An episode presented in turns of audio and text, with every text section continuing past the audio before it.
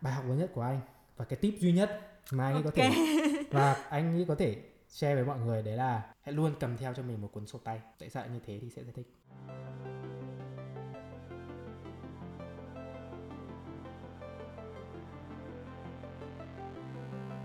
Chào các bạn, chào mừng các bạn tới tập đầu tiên của Ta Đi Tây. Mình là Linh. và mình là Dũng mình là host của ta đi tây Cả hai bọn mình đều từng là du học sinh. Mình thì dành 5 năm ở Anh. Hai năm đầu tiên mình học A-level hay còn gọi là dự bị đại học ở Concord College, một cái trường rất là đồng không mông quạnh. Sau đấy thì à, 3 năm mình học kinh tế, chính trị và quan hệ quốc tế tại Đại học Warwick. Sau đấy thì à, năm 2017 mình quyết định trở về Việt Nam. và mình học ở Mỹ 3 năm trường Grinnell College ở bang Iowa trường cũng đồng không mông quạnh không kém gì ở Warwick chung là sóc nhiều hơn cả người và mình ở Anh một năm trường London School of Economics. Lúc này thì à, bớt đồng không mông quạnh hơn một chút. Nhiều khá, người. ừ, khá là nhiều người và không có sóc. Mình học toán và kinh tế. Nói chung là mình là rất là đậm chất học sinh châu Á. Và mình cũng về Việt Nam từ năm 2017 so vì đây là tập đầu tiên nên chúng mình sẽ kể cho một kể cho các bạn một câu chuyện nho nhỏ. Tại sao lại làm podcast này? Mặc dù cả hai bọn mình thì chưa ai làm podcast bao giờ hay là thu âm một cái gì bao giờ cả sau đó chúng ta sẽ bàn về chủ đề chính của ngày hôm nay đó chính là tìm công việc phù hợp với mình như thế nào khi là du học sinh về nước Thì à, một cái chút background thì bọn mình à, làm cùng công ty trong một thời gian khoảng 6 tháng. Yeah. Thì bọn mình làm à, một cái startup nhưng mà cũng là tư vấn cho các startup khác tên là Fast Startup Advisor. Thì một hôm thì à, sau giờ họp anh Dũng tự nhiên hỏi mình một câu rất là kiểu nghe cũng kiểu ngu si đần độn là em có. Really? Em ờ, có cảm giác là sau khi về nước hay bên kia thì em đều không cảm thấy mình thuộc về nơi đâu không? Thì mình cũng nói chung mình cũng rất thẳng thắn nói là ờ, em nghĩ ngày xưa thì em nghĩ là có nhưng bây giờ mình nghĩ thì tại sao mình phải thuộc về nơi đâu ấy? Thì đối với mình thì ờ, sau rất nhiều thử thách sau khi về mất thời gian cực kỳ là lạc lõng và thử nhiều thứ mới như là tự kinh doanh, thử những thứ mình ờ, muốn làm từ ngày xưa ngày xưa và bây giờ đi làm thì mình cảm giác cảm giác là mình không nên tự đặt một cái áp lực lên chính mình là phải thuộc về một nơi nào đấy, mà mình cứ trước hết là cứ thuộc về bản thân mình, cứ làm thứ điều mình thì mong muốn đã. Đấy, thế là câu trả lời của mình. Còn thì tại sao lúc đấy anh lại hỏi em một câu rất là kiểu deep như thế? So deep. Những chân lý cuộc đời thì thường xuất hiện vào những lúc mà ngẫu nhiên nhất. Thực ra thì anh cũng chả nhớ đâu. Nhưng mà anh nhớ là hồi tầm tháng 6 năm 2000 2017 ừ. lúc mà anh mới về xong rồi à, cũng đã bắt đầu đi làm được khoảng một tháng thì anh có một nói anh cách nhau với bố anh về chuyện tiền lương đi làm hơi ít. Hơi ít á rất ít. Quá ít so với số tiền bỏ ra đi học. Lúc đấy thì anh nghĩ chả có vấn đề gì lắm bởi vì cái gì đấy mới chỉ là công việc đầu tiên với cả cũng làm cho một công ty to là PwC thì anh nghĩ sau này thì mình vẫn còn nhiều cơ hội với cả về Việt Nam thì mình cũng được tự do làm nhiều cái khác được tham gia Ừ. nhiều dự án khác yeah. mà mình sẽ ở mình ở nước ngoài thì mình sẽ không có nhiều lựa chọn lắm bởi vì nhiều vấn đề về như là luật hợp đồng luật tuy nhiên thì sau cái thời gian mà bắt đầu đi làm đấy thì anh thấy anh không anh thấy hơi khó hòa nhập với mọi người ở công ty Ừ. mà ở bên ngoài cuối kiểu như là cuối tuần đi gặp bạn bè chẳng hạn thì cũng thấy hơi khó nói chuyện với các bạn. Bởi vì những cái những cái chủ đề mà mình kiểu muốn nói và những chủ đề mà các bạn muốn nói thì cũng không ăn nhập với nhau lắm. Không phải là kiểu mình quan tâm đến những cái dị dị khác người nhưng mà bởi vì mình cũng không ở Việt Nam lâu rồi rồi cũng không phải liên tiếp cho nên là mình không theo dõi được tất cả những cái gì đang xảy ra. Và có lẽ trong quá trình đi học thì cái cách nhìn nhận của mình có lẽ cũng bắt đầu thay đổi. Ừ. thì lúc đấy anh thắc mắc không biết là mình có đang đang làm gì sai không? Khi mà kiểu tất cả mọi thứ xung quanh có vẻ nó không uh, trôi chảy lắm. Ừ. không được thuận lợi lắm. Thì lúc đấy anh bắt đầu nói chuyện với các bạn bè của anh cũng học đại học và cũng từ Việt Nam cùng học trường đại học và cùng cũng từ Việt Nam sang. Thì anh thấy có khá nhiều người cũng cảm thấy như thế. Mặc dù mỗi người thì có một hoàn cảnh khác nhau người thì về người thì ở lại đi làm người thì đi học tiếp. Nhưng mà quan trọng hơn nữa thì anh thấy là không tất cả đều đang cố tìm lời giải đáp cho mình. Không có ai có một cái câu trả lời chung chung hay không có ai có câu trả lời giống nhau cả. Ừ.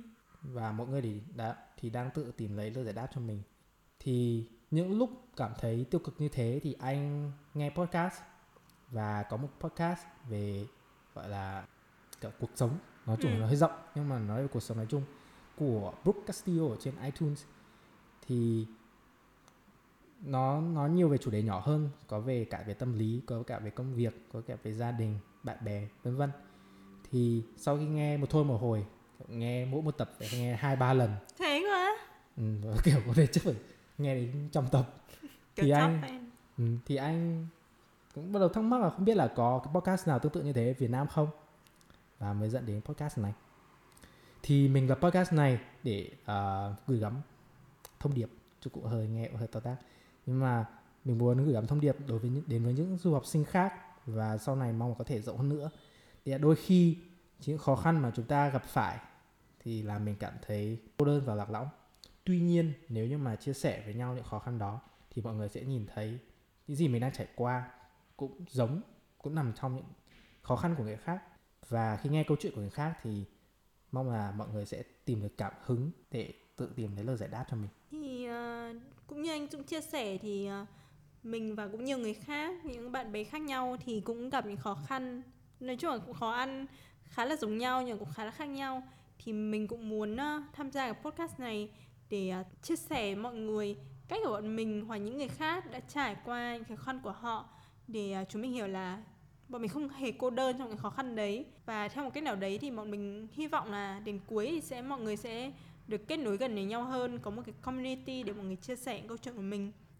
Với tập đầu tiên thì bọn mình chọn một cái chủ đề mình nghĩ là ai cũng quan tâm đó là làm cách nào để tìm được một công việc fulfilling nhất khi mình tốt nghiệp kể mình có ở đây hay mình vẫn quyết định ở lại. Fulfilling bọn mình thì uh, tóm gọn là một công việc khiến chúng ta cảm thấy thoải mái này hợp với bản thân và trên hết là còn phát triển được cái khả năng của mình. Ừm, câu chuyện của mình ví dụ như kiểu các bạn cũng vừa nghe câu chuyện của anh Dũng chia sẻ câu chuyện của mình thì cũng khá là tương tự thôi. Nhưng mà bố mẹ cũng chưa chưa bảo là mình kiếm được ít lương. Đấy là chưa thôi nhưng mà mình biết chắc chắn là có. Cứ mỗi lần nhìn thấy con là hmm, câu hỏi này lại hiện lên trong đầu. Nhưng mà không dám nói ra. Đúng vậy. Thì à, mình cũng tốt nghiệp trường top 5 ở Anh này có kiến thức rất là tốt xong rồi cũng rất sẵn sàng làm việc này xong tất nhiên là lợi thế xong các bạn ở đây là biết cả tiếng Anh biết ok không phải biết tiếng Anh biết tiếng Việt nhưng mà bọn mình fluent tiếng Anh. Bilingual. À, nhưng mà mình cũng cảm thấy rất là lạc lối một thời gian kiểu kiểu cả gia đình bạn bè sẽ nhìn thấy mình kiểu cả ngày đi cà phê hay là kiểu cả ngày cứ nhốt nhốt trong nhà. Xong rồi đi làm cái công việc kiểu cứ đi làm một tuần rồi lại bỏ hay là thử một cái habit như kiểu đi làm cà phê xong rồi thử làm gốm được boxing này nọ nữa thử rất nhiều. Thì um, mình cảm thấy rất là khá, khá là lỗi. Một số bạn mình cũng như thế thì có những câu chuyện khác nhau như là bạn ấy um, muốn đi mở cái gì đấy nhưng lại vướng vào cái công việc kinh doanh của gia đình này. Hoặc là một số bạn thì thực ra không được may mắn như bọn mình có thể là gặp trở ngại từ gia đình phải đi làm luôn Ừ. hay là bị gia đình so sánh rất nhiều. Kiểu các bạn thành ngày là tại sao ờ, con lại làm này trong khi các bạn khác? Cũng học này đang đi làm như thế này kiếm được bao nhiêu tiền như thế? Bao giờ sẽ bắt đầu với con nhà người ta? Ở đấy đấy. Chấm kiểu chấm. bây giờ cũng thế. Chủ ngữ luôn là con nhà người ta. Mình không biết sau này làm bố mẹ có thể không nhưng mà đấy ngoài ra có những cái lý do rất là bản thân thôi như là mình chưa quen với môi trường Việt Nam này chưa có nhiều kiến thức về việc uh, xin việc Việt Nam. Chỉ biết có thể ở Big Four những ngân hàng nhất định thôi. Thế nên là bọn mình muốn chia sẻ và lắng nghe câu chuyện của mọi người để chúng ta cảm giác là chúng ta có thêm những kiến thức này kiểu tips và cảm thấy được ủng hộ và truyền cảm hứng để thử nghiệm và có thể làm công việc mà chúng ta thực sự cảm thấy mong muốn hơn và cảm thấy fulfilling hơn. Thì đối với tập đầu tiên thì bọn mình uh, chọn câu chuyện của anh Dũng. Vì bọn mình nghĩ là anh Dũng có một vài cái tips để uh, tìm cho bản thân anh ý. Một công việc anh cảm thấy rất là vui vẻ. Từ ra bây giờ sau khi uh, đi làm anh ý này xong bây giờ bọn mình thỉnh thoảng gặp nhau để làm podcast thì kiểu anh thì rất là vui vẻ. Xong rồi kiểu kể cho mình nghe là mỗi ngày anh thử cái gì mới. Đấy thì anh có thể kể cho bọn em nghe. Đầu tiên là ngành học của anh và những điều anh thấy uh, giống và khác nhau ở Anh và Mỹ không? anh chỉ có một tip thôi chứ không phải một vài tip.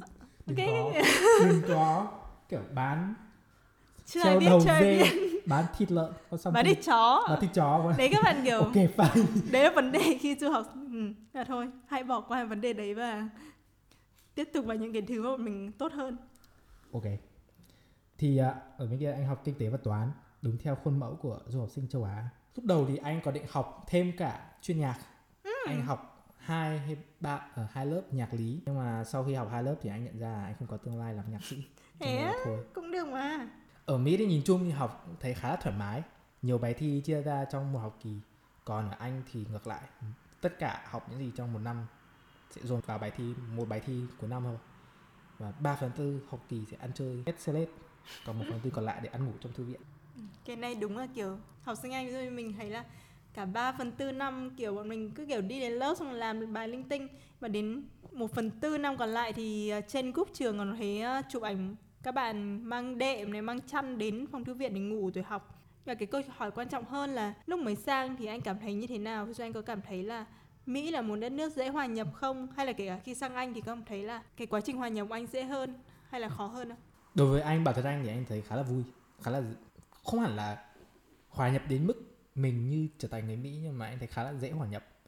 Lúc đầu thì anh cũng nghĩ là sẽ hơi bỡ ngỡ bởi vì đây kiểu cũng đi hẳn ở nước ngoài và đi một thời gian khá là dài và mình thì cũng chưa bao giờ đi xa như thế, cho nên là cũng không biết là nó sẽ như thế nào. Nhưng mà sang bên kia thì anh nhận ra thực sự có rất nhiều thứ hay ho để mà mình làm. Ở trường câu lạc bộ gì cũng có có câu lạc bộ game, câu lạc bộ âm nhạc, câu lạc bộ chèo thuyền là cái gì anh thích thì cũng đều có. Và bây lúc đấy thì nhận ra là xa nhà cho nên là anh được tự do thích làm gì thì làm. Và chứ không phải là xa nhà mà mình sẽ thấy gọi là thiếu thốn một cái gì đấy. Cho nên là anh không thể nhớ nhà lắm.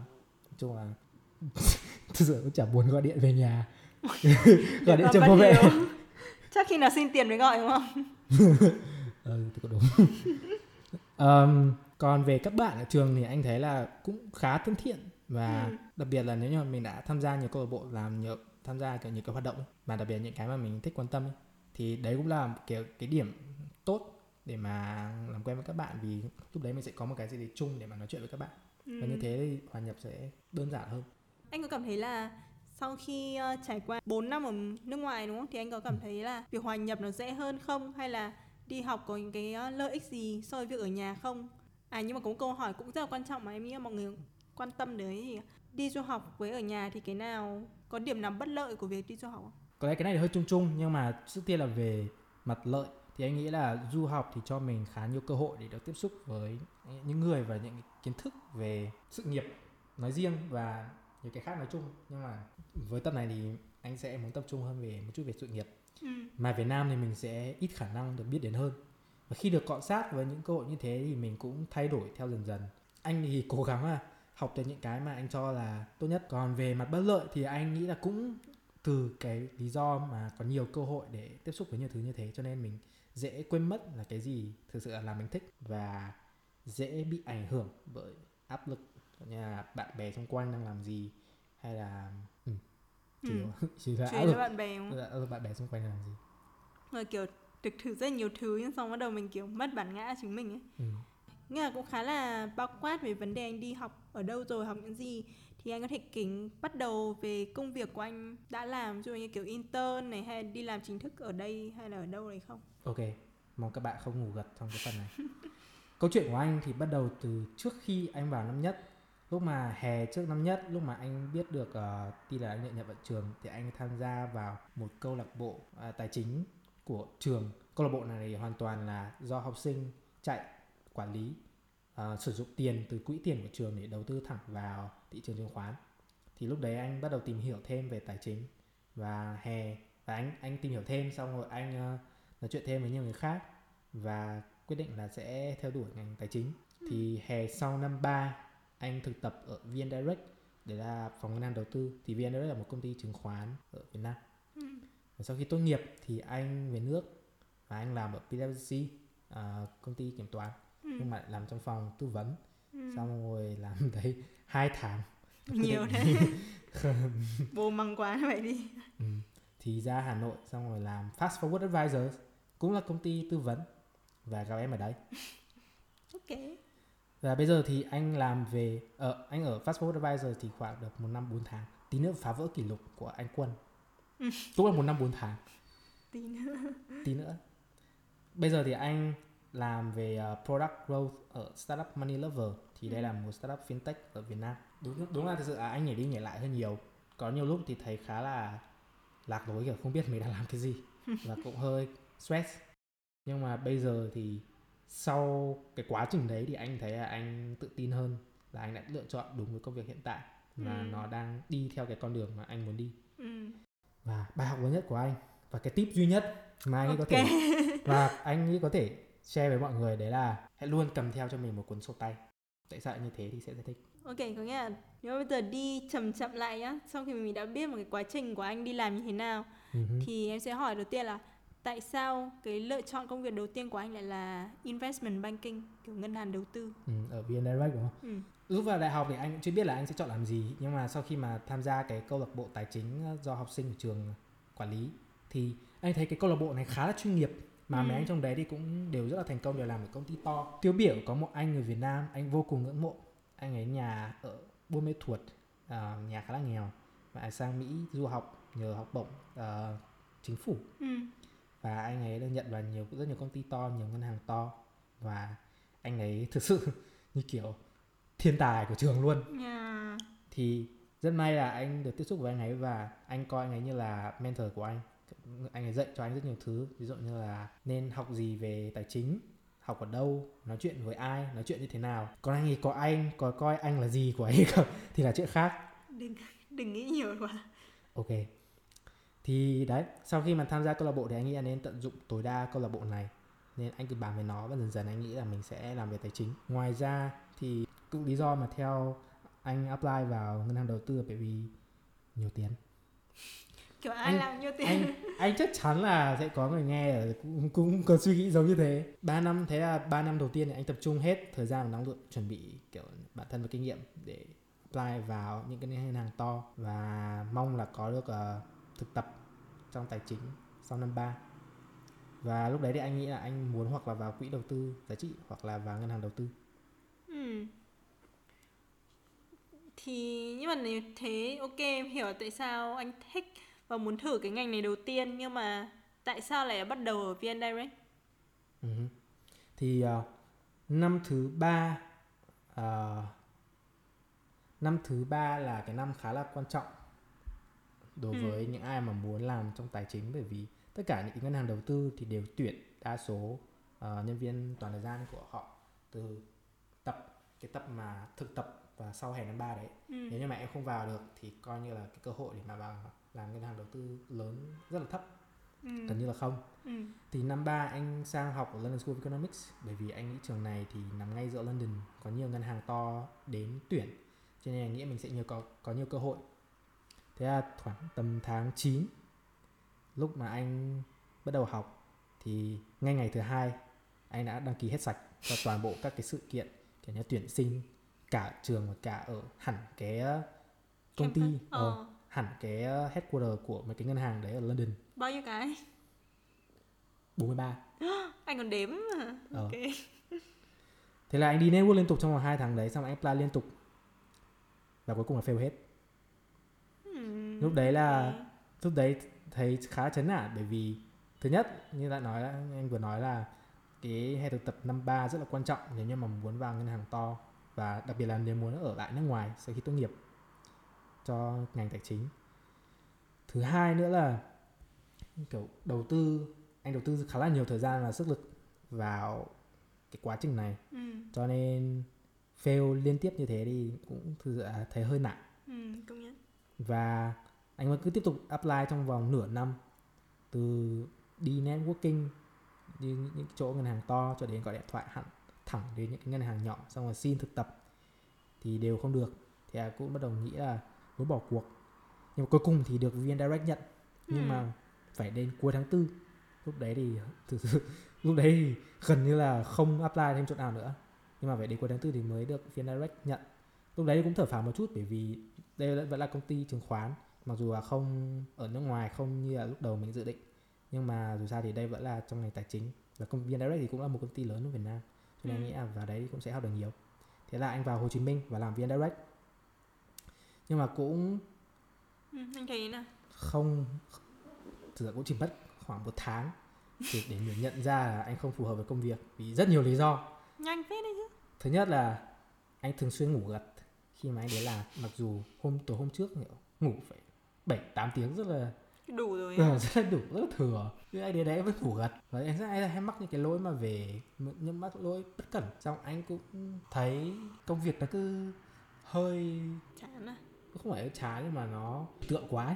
Ờ. đặc biệt là đối với anh thì nó hơi trừu tượng quá cho nên là anh không thấy hứng thú và anh thấy cái đấy hiện ra khá là rõ anh nhớ có lần đi karaoke với team anh ngồi một góc uống nước anh sếp còn ra động viên vào hát với mọi người nhưng mà anh vẫn ngồi lì một chỗ chẳng có làm gì cả bởi vì lúc đấy một là không còn hứng thú với công việc và thứ hai là lúc đấy đang thấy nghi ngờ bản thân rất nhiều bởi vì sau chuỗi fail ở London Ừ.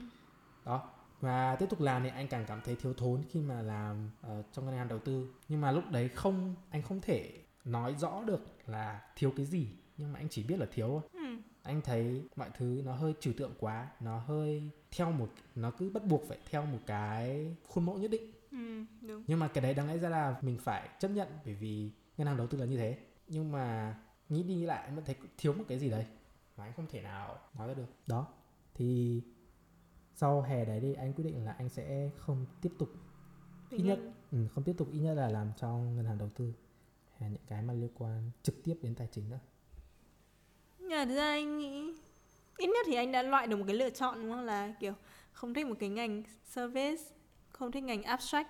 Nhưng mà hỏi một cái cân giản ngoài lề thôi anh kể là anh đi tận 43, ít nhất khoảng 43 cái networking event đúng không? Thì anh có một cái tip gì khi mọi người đến networking event không? Mọi người mang gì hay mọi người phải chuẩn bị cái gì hay là kiểu nên gặp ai nói những cái gì không? Sau 43 lần ít nhất. nếu mà ở sau 43 lần đấy thì cái bài học lớn nhất của anh là đừng đi những cái như thế Ừ, tại sao? bởi vì những cái event đấy anh thấy nó như đã được sắp đặt sẵn đấy là ai sẽ ai sẽ kiểu được nhận ai ai sẽ được mời vào phỏng vấn và đó thường là những cái bạn mà học ở trường top lâu rồi và các bạn đấy đã có quan hệ sẵn hoặc là đã chuẩn bị network từ trước đấy rồi Ừ, ít nhất là ở anh kiểu mọi thứ đã đều được sắp đặt rất là rõ từ năm nhất chỉ có khi là từ trước năm nhất cơ ừ đúng rồi, đúng rồi, trước năm nhất. À, à không phải, trong năm nhất.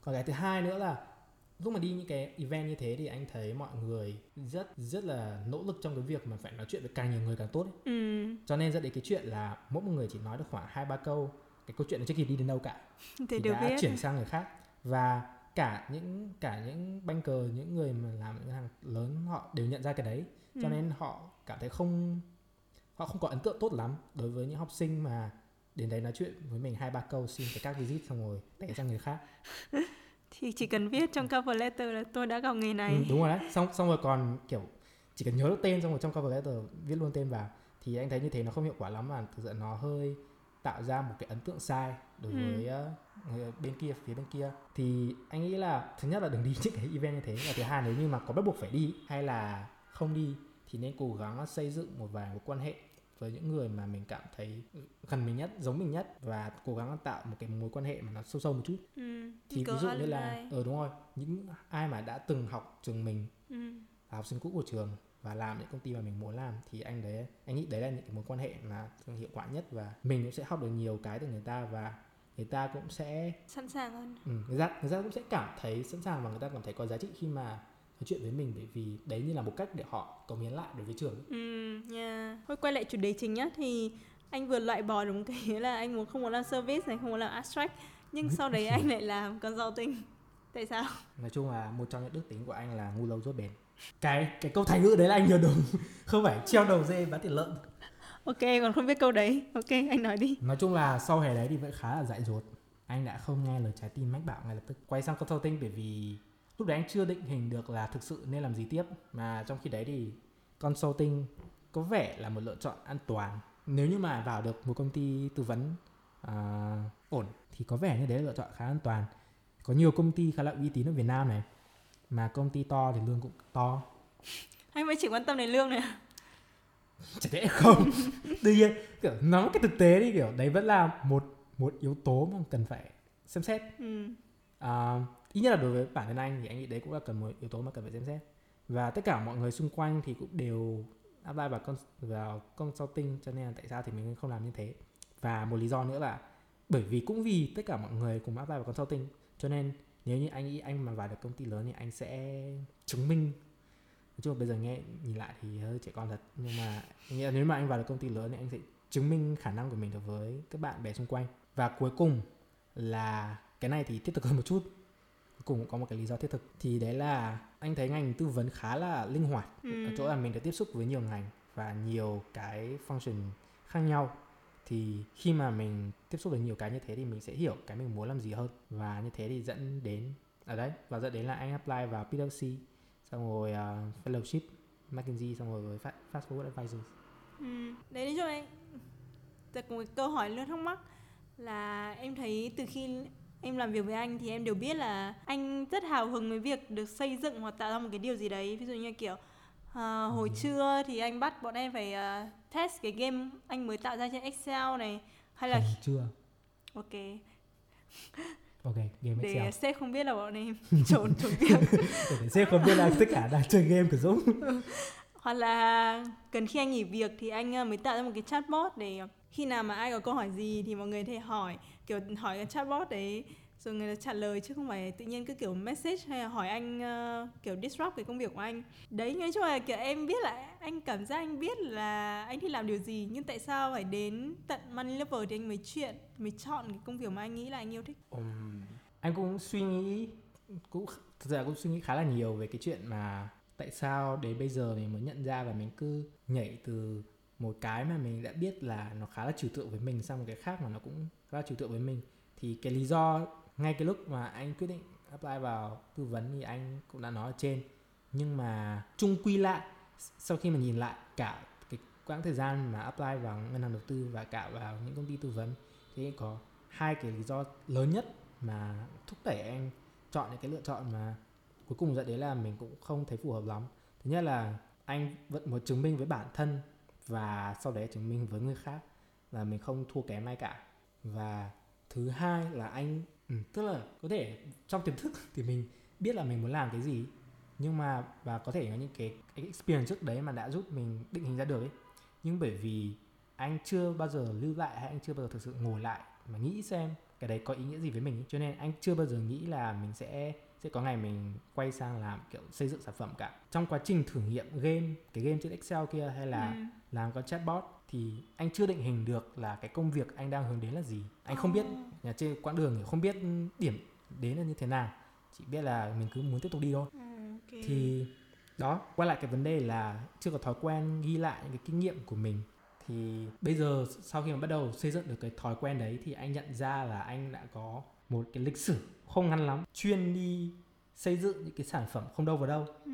mà hoàn toàn chỉ vì tò mò ví dụ như là từ ví dụ như là từ cấp 3 đi Ừ. anh à, học công nghệ thì trong khi tất cả các bạn làm xây những cái rất là chế tạo những cái khá là cool khá là ngầu như kiểu đèn lava làm từ à, Từ gì? làm từ cái này, phẩm màu À, Ừ. hay phết. hay phết thì anh làm mô hình xe tăng từ bìa cắt tông Ồ, nhưng mà nó bắn được ok. sang năm 2 thì anh với cả một đứa bạn học chuyên lý ở trường thì thử làm một cái máy tạo điện từ à, nhiệt tỏa ra từ cốc cà phê. Sử dụng một cái động cơ tên là Stirling Ừ. và nói chung là nó fail nhưng mà khá là vui. Ừ, Bởi fail vì- thì sao? fail bởi vì không làm cho cái vòng quay nó chạy đủ nhanh. Với cả cái nam châm nói chung là làm hỏng hết tất cả mọi thứ. Sang mà cái nam châm đấy còn được giáo sư tặng cho. Miễn phí. Nam châm siêu mạnh nếu mà mình phải mua thì mua mất mấy trăm đô. Sang năm 3 thì ở London thì trong lúc mà fail ờ, trong quá trình apply những ngân hàng đầu tư những công ty khác thì anh bắt đầu quay ra làm một cái app giúp anh ờ, lọc cổ phiếu. Ừ. hoàn toàn chỉ vì tò mò. Lúc đấy tìm hiểu một cái phần mềm tên là MIT App Inventor để thử làm con app đấy. Xong rồi đến năm cuối thì trong một lần gọi điện cho mẹ anh thì anh nhận ra là việc tìm luật sư ở Việt Nam rất là mờ mịt. Khó không? rất là khó. Cho nên anh tò mò lại một lần nữa tò mò làm thử một cái website để ờ, tư vấn luật với cả hoạt động giống như kiểu một cái chợ cho luật sư. Ừ. xem xem mọi người phản ứng như thế nào. Dù lúc đấy thì cũng hơi liều bởi vì mình chẳng có kinh nghiệm gì trong ngành luật mà mình biết hơi ít về code. Cho nên kiểu cũng chẳng có cái, chả có thực sự lý do gì để mà làm ngoài cái việc mà cảm thấy vô cùng tò mò muốn biết xem nó sẽ ra cái gì. Mọi người sẽ phản ứng như thế nào. Thì đó. Chung là sau những cái lần đấy sau những cái experience đấy thì anh mới dần dần nhận ra là anh khá là thích làm chế tạo hay thiết kế những cái sản phẩm mà mới và nó giải quyết được một vấn đề gì đấy cho mọi người và cho bản thân. Thì anh cứ tiếp tục đi theo trí tò mò. Anh ờ, đọc thêm sách về thiết kế sản phẩm trên mạng. Những quyển như là quyển Hooked của Nia Eyal hay là quyển ờ, Actionable Gamification là game hóa sản phẩm biến sản phẩm bình thường hàng ngày. Chán kiểu những cái những cái, cái rất là chán như kiểu ờ, tài chính cá nhân chẳng hạn thành một trò chơi. Ừ. Ừ, Đó. đúng rồi, một lần anh cũng về quyển này chính xác. Cái game mình làm trên Excel là cũng dựa vào cái ý tưởng đấy. Ừ. thì chung quy lại thì anh nhận ra anh rất thích chế tạo thiết kế một cái sản phẩm gì mới. Và qua những cái kinh nghiệm đấy thì anh và anh có tự um, download những cái app về quản lý tài chính cá nhân. Vì một phần là cũng vì nhu cầu bản thân và thứ hai là anh cũng đang có ý tưởng để thiết kế một cái game làm cho cái việc tài chính cá nhân nó vui hơn một chút Ừ. và dễ tạo được một thói quen thì cuối cùng anh quyết định là anh sẽ apply à anh quyết định là apply vào Money Lover để fintech startup về tài chính cá nhân Việt Nam công việc ở đây hiện tại hiện tại của anh thì làm với team marketing và team product làm tất cả mọi thứ anh có thể để Ừ. tăng trưởng sản phẩm theo mọi hướng ví dụ như là thu uh, acquire thêm người dùng này giữ chân thêm người dùng này và chuyển đổi người dùng từ sử dụng miễn phí sang sử dụng premium và vậy ừ, kiểu trả tiền vì các bạn trả tiền thì nó liên quan rất nhiều đến việc mà thiết kế sản phẩm và thử nghiệm tính năng mới. Một cái nữa anh nhận ra đấy là cái cái con đường này. Lúc đầu anh nghĩ là nó hơi nó hơi đi lòng vòng nó hơi kiểu rích rách. Nhưng mà trong những cái những- trong những cái lúc mà anh không biết làm gì tiếp thì anh có nói chuyện với người khác để xin ờ, lời khuyên. Và đặc biệt là anh nói chuyện với những anh mà trong câu lạc bộ tài chính của trường ấy Ừ. mà những người mà anh coi như là mentor. Thì anh nhận ra là hai anh mà anh nói chuyện đều không làm những cái mà hai anh nghĩ là mình sẽ làm từ khi còn ở đại học cả hai anh đấy đều nghĩ là mình sau khi tốt nghiệp xong mình sẽ làm ờ, ngân hàng đầu tư Ừ. làm trong sát nhập xong rồi sau đấy thì làm khoảng hai ba năm xong rồi sẽ đi làm ở private equity là một dạng quỹ đầu tư ấy. Ừ. nhưng mà cả hai người một người thì làm một năm ở quỹ đầu tư à ngân hàng đầu tư xong sau đấy thì chuyển sang làm quỹ tiền tệ quốc tế tức là từ Ừ. từ từ lĩnh vực tư sang lĩnh vực công là chuyên làm về chính sách công Ừ. Liên sao? quan đến thị trường tài chính anh khi anh nói chuyện với anh ấy thì anh ấy bảo là từ trước đến nay anh ấy luôn học những cái lớp liên quan đến tài chính nhưng mà hoàn toàn chỉ vì tò mò. Ừ. thì cũng không gọi là không nghĩ là mình sẽ làm liên quan đến chính sách. Nhưng mà sau khi mà làm một năm ở ngân hàng đầu tư thật thì cái môi trường đấy thực sự rất là khắc nghiệt. Và trong một năm đấy anh không không bao giờ mà về trước kiểu nửa đêm cả. Ôi. ngày nào cũng phải ở lại sau nửa đêm xong ngày hôm sau 9 giờ đã có mặt ở cơ quan. Một năm như thế liên tiếp thì trong cái môi trường khắc nghiệt đấy thì thực sự là đặt cho mình một câu hỏi rất lớn đấy là mình thực sự muốn làm gì thì Ừ. đối với anh ngay lúc đấy thì anh ấy nghĩ là mình sẽ muốn tiếp theo là làm về chính sách Ừ. còn anh thứ hai thì cũng nghĩ là mình sẽ làm ngân hàng đầu tư xong sau đấy làm quỹ đầu tư private equity nhưng mà chỉ cần sau một hè thực tập ở ngân hàng đầu tư lớn Citigroup Ừ. thì nhận ra là mình không mình thực sự mình không muốn làm cái này thậm chí chỉ 6 tháng nó cũng không thể không thể chấp Cố. nhận được không thể cố được Tại sao ạ? Lý do anh này sao? cũng tương tự như thế trong môi trường của ngân hàng đầu tư thực sự là rất là khắc nghiệt và anh ấy nhận ra là trong môi trường như thế thì cái cái việc kiếm tiền nó vẫn chưa phải là cái quan trọng nhất đối với anh ấy. Ừ.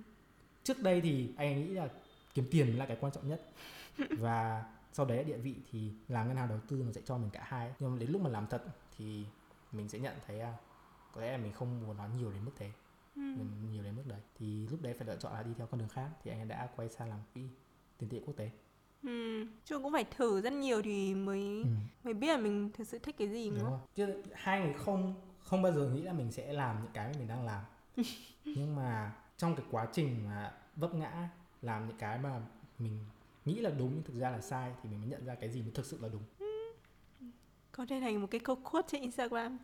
đúng deep quote inspirational quote Em nghĩ là cũng gần hết thời lượng thì à, anh thể quay lại nói với um, em và các bạn đang nghe là tại sao lại anh lại chọn cái lời khuyên là phải mang theo một cái cuốn sổ tay mỗi ngày. đây là một cái khác mà cũng hơi deep. Yeah. cho đến giờ thì anh nghĩ sự nghiệp thì nó giống như là một đường thẳng. Không nó không phải là một đường thẳng. Nó là một nó là một cái đường. Chắc là nó sẽ rích rắc Ừ. khả năng cao là nó sẽ rích rắc và nó được tạo bởi vô vàn những cái chấm nhỏ và mỗi cái chấm nhỏ đấy là tượng trưng cho một cái công việc mà mình đang làm. Cho nên dẫn đến là mình có làm hỏng công việc này mình có thấy nó không phù hợp với mình hay là mình thấy kiểu vất vả quá là khổ khi mà làm việc đấy thì cũng không phải là dấu chấm hết. Ừ. bởi vì còn nhiều công việc khác sau đấy nữa. Và những cái công việc và những cái công việc đấy tổng hợp lại với nhau thì mới tạo nên cái sự nghiệp của mình. Nhưng mà cũng dẫn đến cái thứ hai đấy là khi mà mình chọn một công việc hay mình làm một công việc thì cũng phải nghĩ xem đến lâu dài thì nó sẽ dẫn đến cái gì.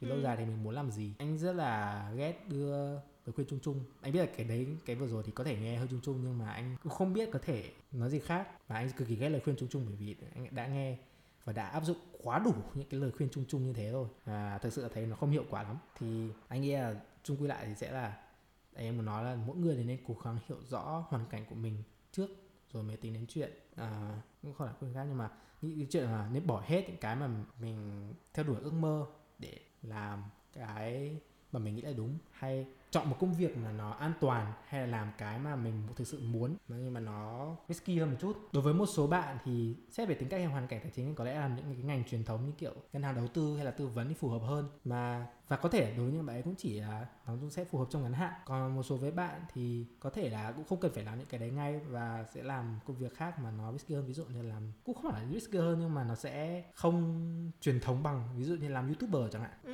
cũng Đó. hay mà. Đó thì xét cho cùng thì mọi người nên cố gắng hiểu rõ xem cố gắng hiểu rõ mình hoàn cảnh của mình như thế nào và mình nên làm gì dựa trên những cái kinh nghiệm những cái mà mình thích. Có thể là trong ngắn hạn thì làm những cái mà mình không thích làm những cái uh, truyền thống nhưng mà không nên phớt lờ những cái mà um, Sở thực sự um, thực sự là mình sở thích bởi vì những cái đấy tồn tại vì một lý do nào đấy. Và cái quá trình cái cái cái việc mà mình tìm ra cái thực sự mình thích đặc biệt là đối với những ai mà đang nghe và không biết là mình thích muốn làm gì Ừ.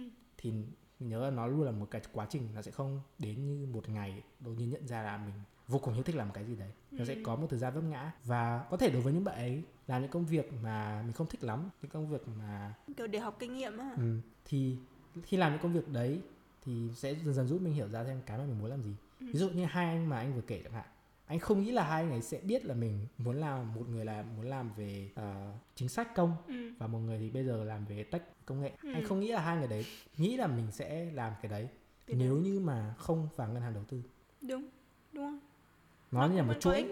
ừ. nó vẫn là một cái chuỗi mà dẫn đến mình tìm được con đường đúng. Cho nên là cũng không cần phải quá là lo lắng về cái chuyện mà công việc mình làm nó đúng là à, công việc mình làm là đúng hay sai. Cứ làm xong rồi sau đấy đi sẽ biết.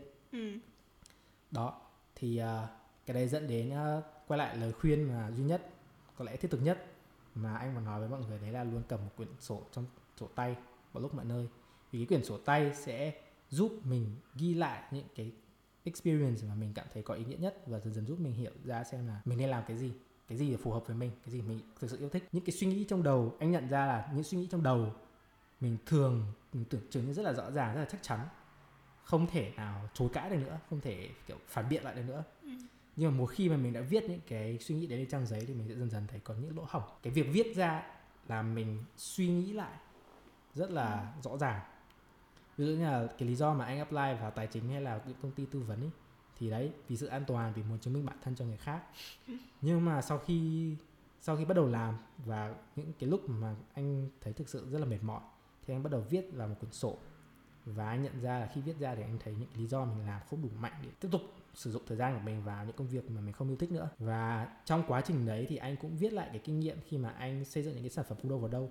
Ví dụ như con chatbot chẳng hạn, hay những game trên Excel và hai cái đấy dần dần giúp anh nhận ra là anh muốn làm gì. Đấy là thiết kế, tạo những cái sản phẩm mới. Những cái lúc mà phải thức khuya để đuổi theo deadline khi làm tư vấn, những cái lúc mà bực dọc không biết nói cho ai thì anh lại viết vào sổ. Những lúc như thế thì anh thực sự nhận ra là anh không muốn tiếp tục, anh không muốn tiếp tục làm những công việc mà mình đang làm. Bởi vì lúc đấy những cái lý do mà khiến mình vào vì muốn chứng minh cho người khác nó không còn mạnh nữa thì lúc đấy chả ai quan tâm mình đang làm công việc như thế nào, ở PwC cả. Chả ai quan tâm là tên của công ty như thế nào cả chả ai hỏi và lúc đấy thì thực sự mình cũng không còn quan tâm nữa. Và nhìn xung quanh thì nhìn những người vị trí cao hơn thì họ cũng làm công việc tương tự như mình đang làm bây giờ và mình thấy thực sự là không phù hợp với mình. Đối với họ thì thực sự là có thể phù hợp với họ, nhưng mà đối với mình thì anh nghĩ không còn phù hợp nữa. Một tác dụng khác của việc viết sổ mà anh thấy khá là hữu ích, đấy là lưu lại được những cái gì mà mình học được khi làm. Ví dụ khi làm tư vấn sẽ có rất nhiều lúc mà mình được giao những cái mà từ trên trời rơi xuống không Khó có khó. không có bối cảnh nào hết. Và tưởng là đơn giản nhưng mà đến lúc làm thì vô vàn những vấn đề nảy sinh. Nào thì thiếu thông tin nào thì nguồn tin không đáng tin cậy. Nào thì thiếu công cụ vân vân. Thì những lúc như thế thì mình không không biết làm gì. Và cũng lại thấy bí bách và lại ngồi viết vào sổ. Như thế với anh thì sẽ ngồi, ngồi viết vào sổ. Đấy là hỏi người khác nhưng mà cũng không tìm ra câu trả lời lại ngồi viết vào sổ. Và viết vào sổ thì luôn giúp anh đặt ra câu hỏi tại sao mình lại làm cái cái không nói là công việc nói chung nhé nhưng mà tại sao mình lại làm cái task đấy? Mục Ừ. đích của task đấy là gì? Và nhận ra câu hỏi này cực kỳ quan trọng bởi vì giúp mình hiểu được toàn cảnh công việc đang làm cái mục đích cuối cùng là gì? Và nhận ra là để đạt được cái mục đấy đích đấy thì có nhiều cách khác nhau. Và mình không nhất thiết phải làm theo cái cách mà sếp đã bày ra sẵn. Bởi vì nhiều lúc sếp chỉ viết ra sẵn bởi vì cái cách đấy là vốn từ trước đến nay đã làm như thế. Và không muốn lãng phí thời gian để kiểu tìm cách khác nữa. Và sếp cũng không có thời gian để mà ngồi nghĩ một cách khác nữa. Ví dụ như là một lần anh tìm phải đi tìm số nhà máy chế biến bột gạo nhưng mà không có số liệu nào cho cái này cả. Trong lúc bế tắc thì mọi người viết sổ. Nhật ký. Đấy cô viết nhật ký. Và lúc đấy thì nhận ra là mục tiêu cuối cùng thì là để ước lượng cái thị trường sản phẩm sơ chế từ gạo. Thì có nhiều cách khác nhau chứ không cần phải đếm số máy nhà máy chế biến gạo. Thì cuối cùng là anh ước lượng được cái thị trường đấy đương nhiên là cũng không phải là một con số quá là Chuẩn xác. nhưng vì cũng không có cái nguồn để ấy thì mình cũng phải tự ước lượng tự tính toán những nhiều nguồn khác nhau thì anh sử dụng những cái nguồn đang có toàn bộ thị trường gạo nói chung và cái phần trăm mà sản phẩm uh, chế biến từ gạo trên một cái sản phẩm gạo bình thường thì anh tính anh ước lượng ra cái uh, toàn bộ thị trường và xếp hoàn toàn ok việc đấy Ừ. Yeah, em nghĩ là em sẽ uh, tổng kết cái uh, em nghĩ là ra có thể là trong cái podcast này anh cũng đã có vài lời khuyên vài tips chứ không hẳn là một tất nhiên là một cái mà anh nghĩ em nghĩ là cũng có rất nhiều lời khuyên mọi người có thể ok. học về việc networking này nên viết gì trong sổ này nên chọn công việc như thế nào thời gian cũng đã hết thì nên là mình sẽ ờ, xin tóm gọn lại. Thì đầu tiên mình nghĩ là công việc của chúng mình, nhưng mà mình không cần phải nhất thiết là phải biết được mình phải làm gì ngay lập tức sau khi ra trường. Thì ờ, trong đấy thì mình có thể vừa thử này, vừa ờ, reflect lại những cái điều mà mình học được sau khi đi làm hay là sau khi nói chuyện với ai đấy. Từ đấy thì mình sẽ phát hiện ra cái điểm mạnh, điểm yếu và đam mê của mình hơn. Ngoài ra thì anh Dũng còn nói một cái tips kiểu nhắc đi nhắc lại là phải có một cuốn sổ để đầu tiên là mình có thể uh, ghi lại những cái điều gì đang xảy ra trong cuộc đời mình này. Những uh, khó khăn mình trải qua để tạo ra những cái lỗ tìm ra những cái lỗ hổng hay những cái pattern để bọn mình hiểu thêm về chính bản thân mình. Kể cả trong cái lúc đi làm nếu công việc của bạn không phải là cái uh, công việc bạn thực sự thích nhất thì bạn thể vẫn có thể uh, duy trì những cái uh, habit vào những thời gian rảnh này buổi tối hay là cuối tuần để uh, chúng ta luôn cảm thấy là kiểu bản thân cảm thấy fulfill hơn. Còn các bạn thì um, các bạn hãy kể cho chúng mình nghe câu chuyện của bạn và cách các bạn đã hoặc đang và sẽ dự định tìm ra một cái công việc cảm thấy fulfilling hơn nhé. Cảm ơn các bạn đã lắng nghe câu chuyện của bọn mình. Dạ. Cảm ơn mọi người đã lắng nghe câu chuyện của thực ra cũng không phải của bọn mình mà thực ra của bố mình là chính Ok. và sắp tới thì các bạn sẽ được nghe câu chuyện của Linh đầy đủ hơn và nếu như các bạn muốn uh, có một câu chuyện mà cũng muốn kể cho bọn mình và muốn uh, mọi người khác nghe các bạn có thể email cho chúng mình về studyplay.podcast@gmail.com Ok. và viết trong description và chúng mình sẽ liên lạc lại với bạn sớm nhất có thể Để chia sẻ câu chuyện của bạn. Cảm ơn các bạn đã lắng nghe podcast đầu tiên của bọn mình. Mọi góp ý hãy uh, gửi về email hoặc là Facebook của bọn mình nhé. Chúc các bạn một ngày vui vẻ. bye bye